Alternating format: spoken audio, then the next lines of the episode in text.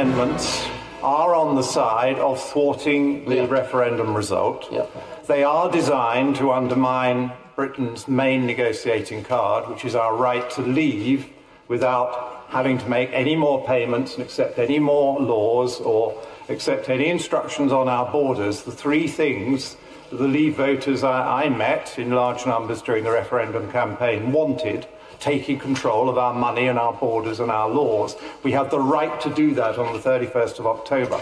And it is because we have that right. Yes, take control of our laws. It is because we have that right.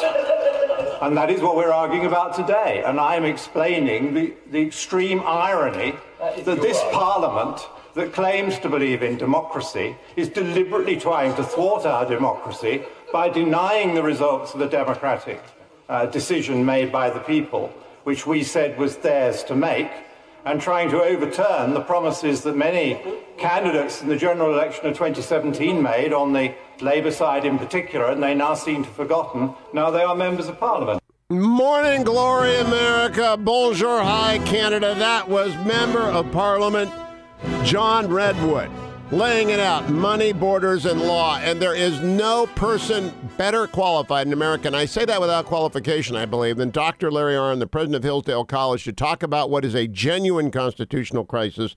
In the history of Great Britain, this will go down as one of those moments like Robert Peel in, 19, in 17, 1846, I believe it was, when Robert Peel split the Tory party. Dr. Larry Arnn is with us. The Hillsdale Dialogue has begun. Dr. Arnn, welcome. Do you agree with me that we are at one of those inflection points in British history that really Oh, yeah. must be attended to? Yeah, one you know one one not unlikely thing is the reduction of the Tory party to third or fourth party in the state. It's just uh, you know it, it sort of depends because there are what twenty one I think of the MPs who've been uh, the the conservative whip has been withdrawn from them. Yes. And, and the rule, and what that means is the, the parties in Britain, and in America too, the parties have whips, and um, there's a majority whip and a minority whip, and they have sub whips. And the whips, that's what the name implies. Their job is to go around and whip the members and make sure they vote the way the party says. And so, if you in, in the rules, and I only know this by implication, it used to be that if the conservative central office and the prime minister and cabinet, if if the party was in the majority, wanted you out, they had to go talk to your local selection committee uh, to try to get you deselected. Neville Chamberlain tried to do that to Winston Churchill in 1938, and uh, now, from what they're saying in the press, the rule is that if they withdraw the whip, they cannot stand for election. But as a conservative, that's just decisive, apparently. And I, my source for that is Churchill's grandson, Christopher Soames, who's one of the 21 who was who had his whip withdrawn. Is it Christopher or Nicholas? Christopher. Okay. Uh, he was on, I've got a little tape of him because he was very good in the champ. Boy, the parliament is fun to listen to when they're going at it. Uh, Oh, yeah. Churchill's grandson barking back at Boris Johnson, who's got my favor and approval, but I, you know, I admire member of Parliament Soames as well. I know he's a friend of yours. Here is Soames yesterday or two days ago in the British Parliament, cut number 10. I've always believed that the referendum result must be honoured, and indeed I voted for the withdrawal agreement on every occasion that it has been presented to the House, which is more than can be said for my right honourable friend, the Prime Minister, the Leader of the House, and other members of the Cabinet whose serial disloyalty has been such an inspiration to so many of us. Your, ser- your serial disloyalty. That is a jab, Larry Arnn. Is, uh, is Christopher Soames your friend? Uh, I've met him. I don't know him. I, I know several of the grandchildren, but for some reason I don't know the Soames grandchildren very well. So this is a moment of great peril for Boris Johnson, and I think it is a moment where your famous phrase on this show, fundamental things are afoot. They're afoot in Hong Kong, they're afoot in the United States, they are afoot in Europe, and they are most certainly afoot in the United Kingdom. How much of this have you been breathing in this week? well, more than I want. uh, although this British stuff is kind of fun because Boris Johnson is fun.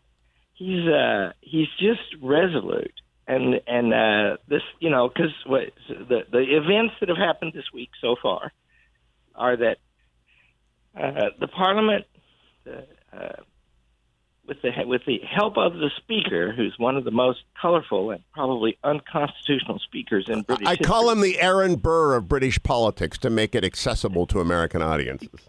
Extraordinary the things he does. Well, the point is, they voted by a majority of 29 to forbid the prime minister from leaving on October 31 and to extend the deadline for three months. And so he, and that cuts, and see, if you just think about it, so before we explain the next thing, this thing is he's in negotiation with the European Union right now. And the only lever that he's got he's got, we're just going to walk away then. And what they've done is taken that out of his hands. And he, he only has that lever because there's a deal that was negotiated, but the Parliament has never approved it. And when Christopher Solomon says, by the way, that Boris Johnson has not voted for every withdrawal deal, that's a fact. And the reason is he doesn't like the one that Theresa May negotiated because it has some terrible features in it and would, in fact, mean that the European Union would continue to compromise the sovereignty of the British people. So, so, and Soames voted for all of those, right? And uh, and so, so uh, he doesn't have anything. They took it, and so the the natural remedy is that you now have an election. Yes. Nobody controls the parliament in a sufficient way to make policy, which has, by the way, effectively been the case since the Brexit vote, because Theresa May couldn't get anything through either. And so she did call an election. Uh, and she didn't campaign about Brexit. She didn't make it a central thing in the campaign. And so what you got was a parliament that's somewhat confused on the issue because people didn't think that was an issue. They thought we voted, it's going to happen. Well, it's not happening. So he wants another election. And then now another party rule comes into place. Because it used to be that if the cabinet and the prime minister consulted with the king and said, we want an election right now, they got it within three weeks. But in the, what is it called? The uh, Five year parliament, term- fixed term. Fi- Fixed Term Parliament Act, David Cameron, uh, Theresa May's predecessor, and Theresa May's Boris Johnson's uh, uh, predecessor as conservative leader and prime minister, he got a, an act through that said that a, such an election could only be called when there was a two thirds majority for it. And that just seems to me like it's just a crazy thing because what provokes the calling of an election is that the government cannot uh, command a majority for its policies. Well, if it can't command a majority for its policies, who, who's to say that they can get two thirds to call an election? Now, Larry uh, could he not? Boris Johnson has been confronted with an unconstitutional denial of the ability to control the agenda by Bercow, the aforementioned Burr of British politics. And he is now presented with a law that uh, asserts his inability to control the foreign affairs power, which has constitutionally always been residing within the prime minister and his cabinet. Might he not just as soon either pack the House of Lords with a thousand leave lords for life, or might he do something even more radical? That's actually been done before, and say, I'm not going to do what you told me to do. I'm not Well- going to do it. he has hinted at both of those things, and uh, you know, if he if he does that, that would be chaos. You know, because well, here's what happens: it's like if if we get into the middle of a war in America, the the the power, the real great power that the Congress has, which they've mostly given to the bureaucracy now, is to supply the means for the war. So let's say you get into a war and the and they cut off the funding for the troops and they're stuck over there on a battlefield somewhere, can't get home, can't get ammunition, right? That could happen. And the British Parliament has the same power. They can cut off supply all of the things that the government is doing if they want to. Now, will they do that? You know, we've had crazy Congresses in America, and they seem to be getting crazier still, but they haven't done that. And uh, and so I don't know if they would do that, and I don't know if it could be if if because the Parliament has voted a, a law is in place now that uh, there is to be a three month extension of the deadline on the British side Well, you know the European Union is going to respect that because they don't want them to leave, and they want this torture to go on indefinitely. But it requires all twenty. do anybody else. It requires all 27 members of the EU to guarantee it, and Boris Johnson might be able to lure Poland into a veto of it. It's very fascinating. When we come back with Dr. Larry Arnn, president of Hillsdale College, probably the country's leading authority on this stuff. And if I if I were the king of the forest, not queen, not duke, not earl, at any of the cable channels, I would put Dr. Arnn on for an hour every night to explain this because, honest to gosh, it is fascinating, as Chuck Todd and I discussed yesterday. Don't go anywhere, America. The Hillsdale Dialogue continues after this. Putting it off again and again isn't going to make the political outcome of the eventual general election any easier for a great many colleagues in this House. And my right honourable friend, the Prime Minister, uh, in his inimitable style, is showing leadership and courage at last. He is trying to resolve this issue. Um, leave and remain were the words on the ballot paper. It, there wasn't any reference to a deal or no deal. And there was no reference to a deal or no deal, but the Prime Minister of the day made it quite clear that we would leave the European Union, and this House has conspired again and again to delay that happening. This house has conspired. Welcome back, America. Hugh Hewitt in the ReliefFactor.com studio, joined by Dr. Larry Arnn, as we are for every last radio hour of the week for the Hillsdale Dialogue. All things Hillsdale are available at hillsdale.edu. I wish Dr. Arnn would put together a very quickly a course in British parliamentary history, which I believe would be oversubscribed since not many people understand what is going on here. But I do believe what is going on here, Dr. Arnn, is very important for us because it goes back to another of your formulations. The central question of our times is whether the people shall run the government or the government shall run the people. And you just heard Member of Parliament Bernard Jenkin put it very bluntly that they are overthrowing the vote where it was remain or leave. They're just not doing it. More British people voted to leave the Euro- European Union than have ever voted for anything. More than ever voted for anything. Winston Churchill, you know, anything. Uh, and that, that, you know, whoever wins the next election, the party that wins the next election, won't get as many votes as Leave got in that referendum campaign. And the vote was 52 48, and that does establish that the country is divided, but there's a majority. And see, in, in this, the, the eternal question in politics is the question of justice. And in modern politics, that takes the form will you have consent of the governed and equal rights for all? Well, the threat to that in our time is the substitution of a new kind of government, in, of which the European Union is the supreme example, and that is a sort of administrative, bureaucratic, semi scientific form in which detailed things that affect close relations among people, even in local places, are worked out in the center by permanent officials. And that is transformation in American government. You know, if you if the form of a thing is what it looks like, well the American government looks different than it did in in the early days because 90% of the laws are not made in the Congress and those agencies about 150 of them that make them they did not exist until the last 50 years, 60 years. And so that's a change, right? And it's very difficult for the people to exercise effective ongoing control over that morass. But now I, I believe in, in Great Britain, because of this confluence of events, that very question is the only question that will come when an election comes. And I've heard and we will play Nigel Farage and Boris Johnson and Iain Duncan Smith and Jacob Rees-Mogg say again and again and again that will be the question in this election.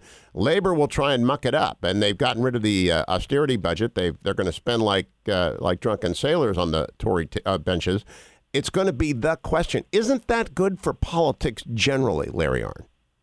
It is, and one prays because you know if you want to draw the dark scenario well, the bright scenario is this: it, it's going to take another decision, right? And and that's you know, and that's too bad. But that's the state of things. And remember what this means is the forces that favor Remain are very powerful. They are. Right. There's a really great article by Christopher, Christopher Caldwell in the Claremont Review of Books of late about all of this. And the thing is, the Democratic vote is just incredibly clear. But the people who are against it, and they're and they're they're sophisticated and they're tricky, and, and they're and they're rich, rich, yeah, and well placed, dominate the media, and that's so far is enough to stand up to that popular vote. We'll be back with uh, Nigel Farage, a uh, couple of quotes with his friend Dr. Larry Arnn, president of Hillsdale College, when we return. All things Hillsdale at hillsdale.edu. Stay tuned. Welcome back, America. It's Hugh Hewitt in the ReliefFactor.com studio. This is the Hillsdale Dialogue, the last radio hour of the week where we intend to give you the, uh, the nutrition that you need, intellectual nutrition to get you through the weekend. Uh, usually, Dr. Larry he is this week, is my guest. We were supposed to begin Homer this week, and we're going to do that next week unless the Brits confound us again and push themselves back into the American consciousness. But Dr. Arnn is himself married to, I hope, a future peer of the United Kingdom. I've been uh, pushing. Did you tell Penny Arnn that I've been pushing her for one of the new lords? I informed her of that in front of a reception in Grand Rapids, Michigan, go- where there were 450 people. Was there applause? She got all their votes. Okay, she got all their votes. So I'm, I'm, I think Boris Johnson needs to pay attention to our recommendation. He's just a subject of the Queen and therefore eligible to be made a lifetime peer. Uh, and then you'd have to walk a step behind her, right? Something like that. I don't really know the etiquette, but in any yeah, event, yeah. It, it, it, would reduce me to a ridiculous place, and I kind of look forward to it. I am hoping so much. I'm saying my prayers not only for the North Carolinian uh, Carolinians being hit by Dorian, but for the uh, peerage of. Of Mrs. Arnn. I am um, I'm curious about before I play the tape of Nigel Farage. Your estimate of him. I know he's been to Hillsdale's campus. Uh, he is one of those unusual characters who appears when politics is broken. Uh, not unlike a number of people in 2016, people you would not have heard of before in the United States. Uh, and another one being Jacob Rees-Mogg, who's now the leader of the House of Commons, who, who appeared again from great wealth and et cetera. But Nigel Farage is very much a man of the people. What is your assessment of him? well, he was in Hillsdale for two or three days, and I talked to him quite a lot while he was here. That's how I know him, and of course follow him in the press. But I, I'm uh, I I love a thing about him for which he's not famous, and that is his restraint. Uh, he, he, he's not trying to leverage all of this into him being prime minister he he wants he wants to leave the European Union, and he thinks for the sake of his nation, for its sovereignty, for its greatness, for its history, they need to live, leave, and for consent of the governed, right? And so he just made that his purpose. And you know when he and he he more than any living person provoked the the vote on Brexit. He made David Cameron do it effectively because he was bleeding away Tory than 60% of its constituencies.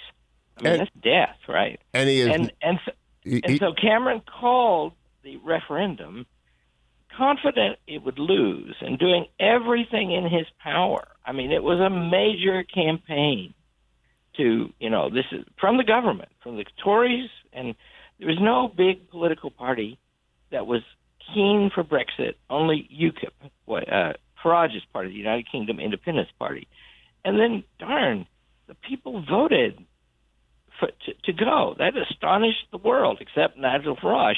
And then Nigel Farage stepped back from politics, right? I did that thing I wanted to do. That's enough. Well, he's back now, and he's back because they're betraying the vote. And he is the whip that is preventing the conservatives, uh, you know, to go easily into the night of betraying this vote because it's a terror. You know, we don't. I myself pray for an election. It's time for an election. But the second thing is, I pray for clarity to come in that election. And he has founded even, another new party. UKIP is no longer his party. He's founded the Brexit Party. Now, I want to play for you two clips of him talking to the BBC on Wednesday about his attitude towards this election that Larry Arnn and I both pray comes. Nigel Farage on the BBC talking about his Brexit party. First of all, it's ready to run all over the country, cut number 16. At this point, are you what looking to field candidates every? What, what, are you, what are you planning? We've got 630 candidates on the approved list, vetted, raring to go. I've been out around the country talking to them today. We are ready. We're organised, we're funded, we're ready to go. But, and I'll say it again, if Boris Johnson decides that he wants to go for a clean break Brexit, we will work together with him in a non aggression pact, and between us, we'll win the election. What does that mean? He explained. Cut number 15 he's made this decision that he has to deliver Brexit. He's sacked 21 of his own MPs that were effectively Remainers.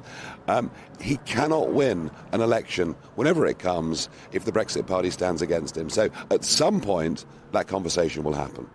Very interesting to hear that. What are you going to offer him?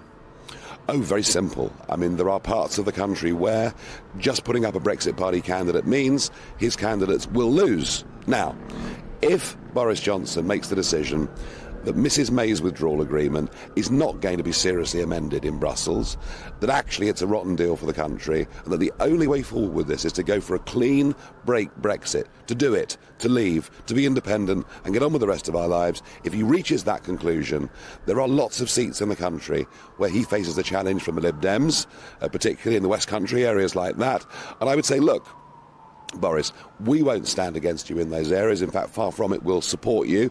We'll campaign for you to win those seats. But equally, I was in South Yorkshire last night, in Doncaster, areas where big Leave vote, represented by Labour MPs who are now Remainers and want a second referendum, where we're the only challenger to Labour in those areas, and equally, we would not want the Conservatives to stand there. So, is it? How would you describe that? Um, what you a non-aggression pact, a non-aggression. So it is a pact. It's a deal. It's a deal, of course it is, and I think it's a very logical deal. If you put the support of Boris Johnson's Conservatives and the Brexit Party together, the truth is, in a general election with a clear policy, we'd be unstoppable. Do you agree with that, Larry Arnn? Uh, well, it, it, it maybe, uh, but I certainly agree with the strategy because uh, in what what I don't know and and what I expect Nigel Farage does not know and nobody knows is the overlap between the Tory vote and the Brexit Party vote is extensive, and so putting them together might not add much in many places, at least. But he's making a point about certain districts and uh, understand what they are. There, he just said two kinds.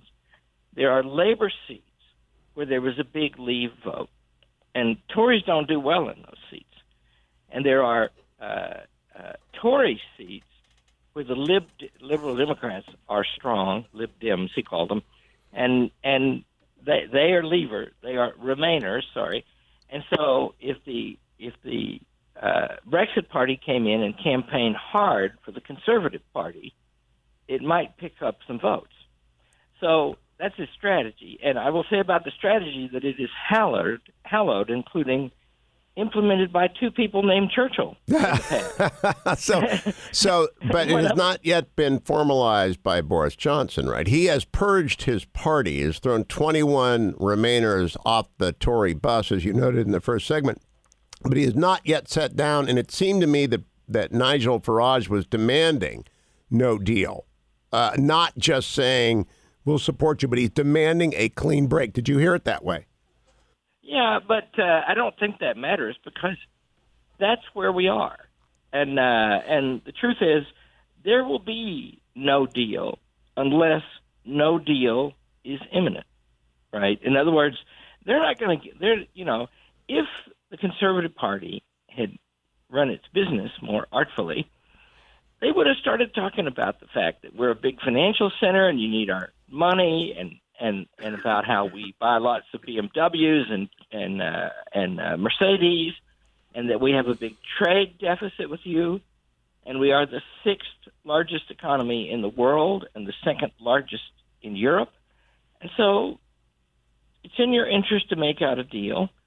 No deal is okay, right? We, we can live with that. Wonder if you can. See, if they had done their business the way they should, and and there's a reason why they didn't, and that is they didn't really want to go. They didn't, and that is why Iain Duncan Smith, an honorable man, I want to play his tape, former leader of the Conservative Party, now a member of Parliament on the backbenches, said this on Wednesday, cut number nine. Uh, how can people who have been voting for the Brexit Party, of course, won the European elections just a few months ago, how can they trust the Tories to deliver?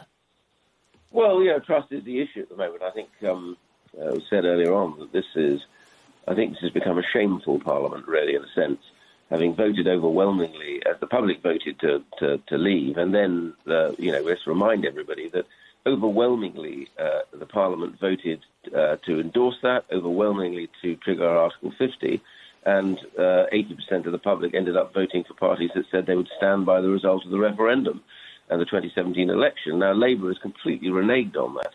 Uh, and what's happened now is that the, there's a bunch of people who simply don't want us to leave. So, uh, one way or the other, uh, they have to put up now. And as they've now identified themselves as absolutely not wanting us to leave and putting us back in, under control of the EU, I think this becomes inevitably a battle uh, which will be fought out if we lose this today in the country with the simple question. Do you want a parliament that acts on what the public were given the right to decide, or do you want a parliament that says, I don't really give a damn about you, we're more important? And I make the single, simple point at the end of this which is there's been this row about parliamentary sovereignty. Parliamentary sovereignty is a load of nonsense. At the end of the day, the public, the people are sovereign, and they lend Parliament their sovereignty during uh, after an election. But they can, when they're given it back, they have the right to make that decision. We are not sovereign to deny that. We are only okay. sovereign in the sense we represent them. We must must deliver on that referendum result. That is their sovereignty. Doc, Dr. Arnn, do you agree with Iain Duncan Smith?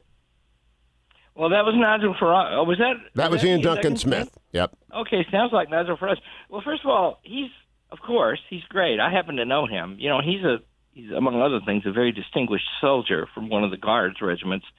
But uh, uh, and I once went on a midnight tour of of the House of Commons and Westminster Hall with him. Oh, you're making me envious.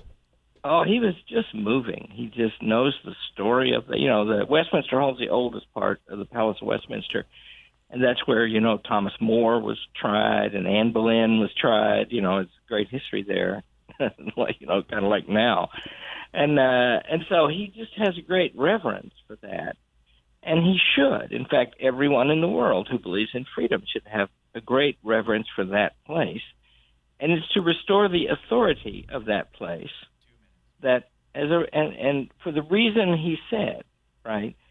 That is to say, it is the first place in which a, a major nation, modern nation, popular majorities got control. Although I have to caveat that just a little bit because their electoral system became inclusive to, to the right to the necessary extent well after ours did. True. We're the first. We're the first. We'll be right back to conclude this about the election that is coming, whether soon or late is going to be fought by Boris Johnson. We will get an assessment of his abilities on the hustings from Dr. Larry Arnn. It's the Hillsdale Dialogue, all things Hillsdale, found at hillsdale.edu. All of these previous conversations collected at hughforhillsdale.com. Welcome back, America. It's Hugh Hewitt in the ReliefFactor.com studio talking with Dr. Larry Arnn in the Hillsdale Dialogue, which is uh, will be hopefully at Homer next week. We're supposed to begin there this week. All things Hillsdale, including your opportunity to subscribe to Imprimis for free, the speech digest that will arrive in your mailbox, and you can actually hold it and read it, is available at hillsdale.edu. All their online courses and all these conversations are collected at hughforhillsdale.com. Dr. Arnn on Thursday's Times of London, Lord London wrote a piece, Never Do Appeal it still haunts the party today. He said that Boris Johnson is an accomplished classicist, prefers ancient Greece to famous Tory thinkers. He looks back in a world in which heroes fought resounding victories over their adversaries, ready to do or die. In some cases, though, their fate was to be exiled to remote, bleak islands. It's impossible to think of any previous Tory leader who would ever have contemplated expelling more than 20 MPs. The only great split the party has suffered was in 1846 when 220 conservatives abandoned Sir Robert Peel to vote against him over the repeal of the Corn Laws. Peel's hundred odd loyalists operated independently for a time before merging with the Liberals under the right wing Palmerston. That comprised most of the best brains of the party, including Peel's protege Gladstone, and for 30 years, the Conservatives were unable to win a Commons majority. Has Boris Johnson committed an error of that great historical significance in your assessment, Larry Arnn?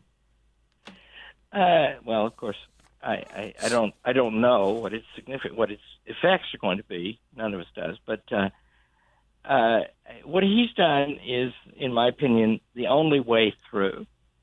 Because the bad news is the Brexit vote is not going to go away.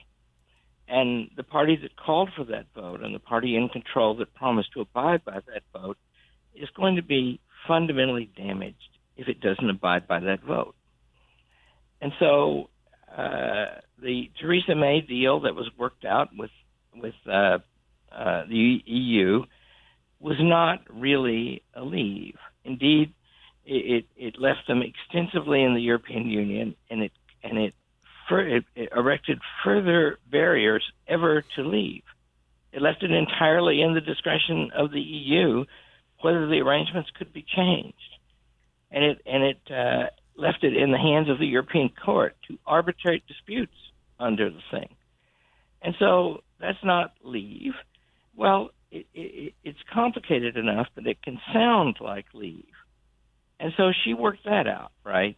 But that didn't fly because too many people called it out and remember the vote and actually want to leave. So the point is, he, he's doing, and that means that if they dither through this, you know, because there are two options now. Either there'll be a clear vote and they will leave, and my guess is that if it becomes apparent that they're going to leave no matter what, then they'll get an arrangement that'll be good. But either a clear vote's going to deliver that, or we're going to dither for ages, and that is going to compromise the health of the Conservative Party more than the others because they're responsible for this, and above all, because they draw their support from the great the people who are attached to the great traditions of England, not only from people like that, but heavily from people who are like that. They are Tories. So I believe in the, in the province, and I also believe there are people who are not Tories who are committed to the idea that Parliament ought to do what they're told by the people, and that you will see a combining. I could be completely wrong, like you are admitting to doubt. I think if you take a traditional Tory leaver and you add to them those who are disgusted with labor for betraying its commitment to leave, you may have a non enduring but very powerful 2016 in America kind of cohesion of disparate forces. I don't know that that's ever happened on the conservative side in Great Britain's political history. Maybe Disraeli in the reform election, but uh, what do you think? Well, uh, you know, first of all, all political parties in in free countries seek to build enduring majorities. In free countries, all the decent parties are for stability, and you know we don't get any anymore. But you could see how that could even become enduringly stable, right? Because the, the all the parties in Britain and America, for that matter, are social welfare policies. They believe in social safety net, right? And we argue only about how big should it be and how should it work. Uh, and so the old ground of the Labor Party, the Socialist Party, is deeply undercut by that. And you know, Corbyn trying to, you know, recover their mojo. He's very left. You know, he's more for ownership of stuff by the government. So the point is, there's a party to be formed. One hopes and prays, and that's the only way I see out of this. In Britain and America, by the way, that is in favor of equality and and the social safety net, but also enterprise and private property and limited government under the forms of the Constitution. You know, well, they, they do have to put out a manifesto, don't they? Does Boris Johnson have to put out a manifesto if they go to an election?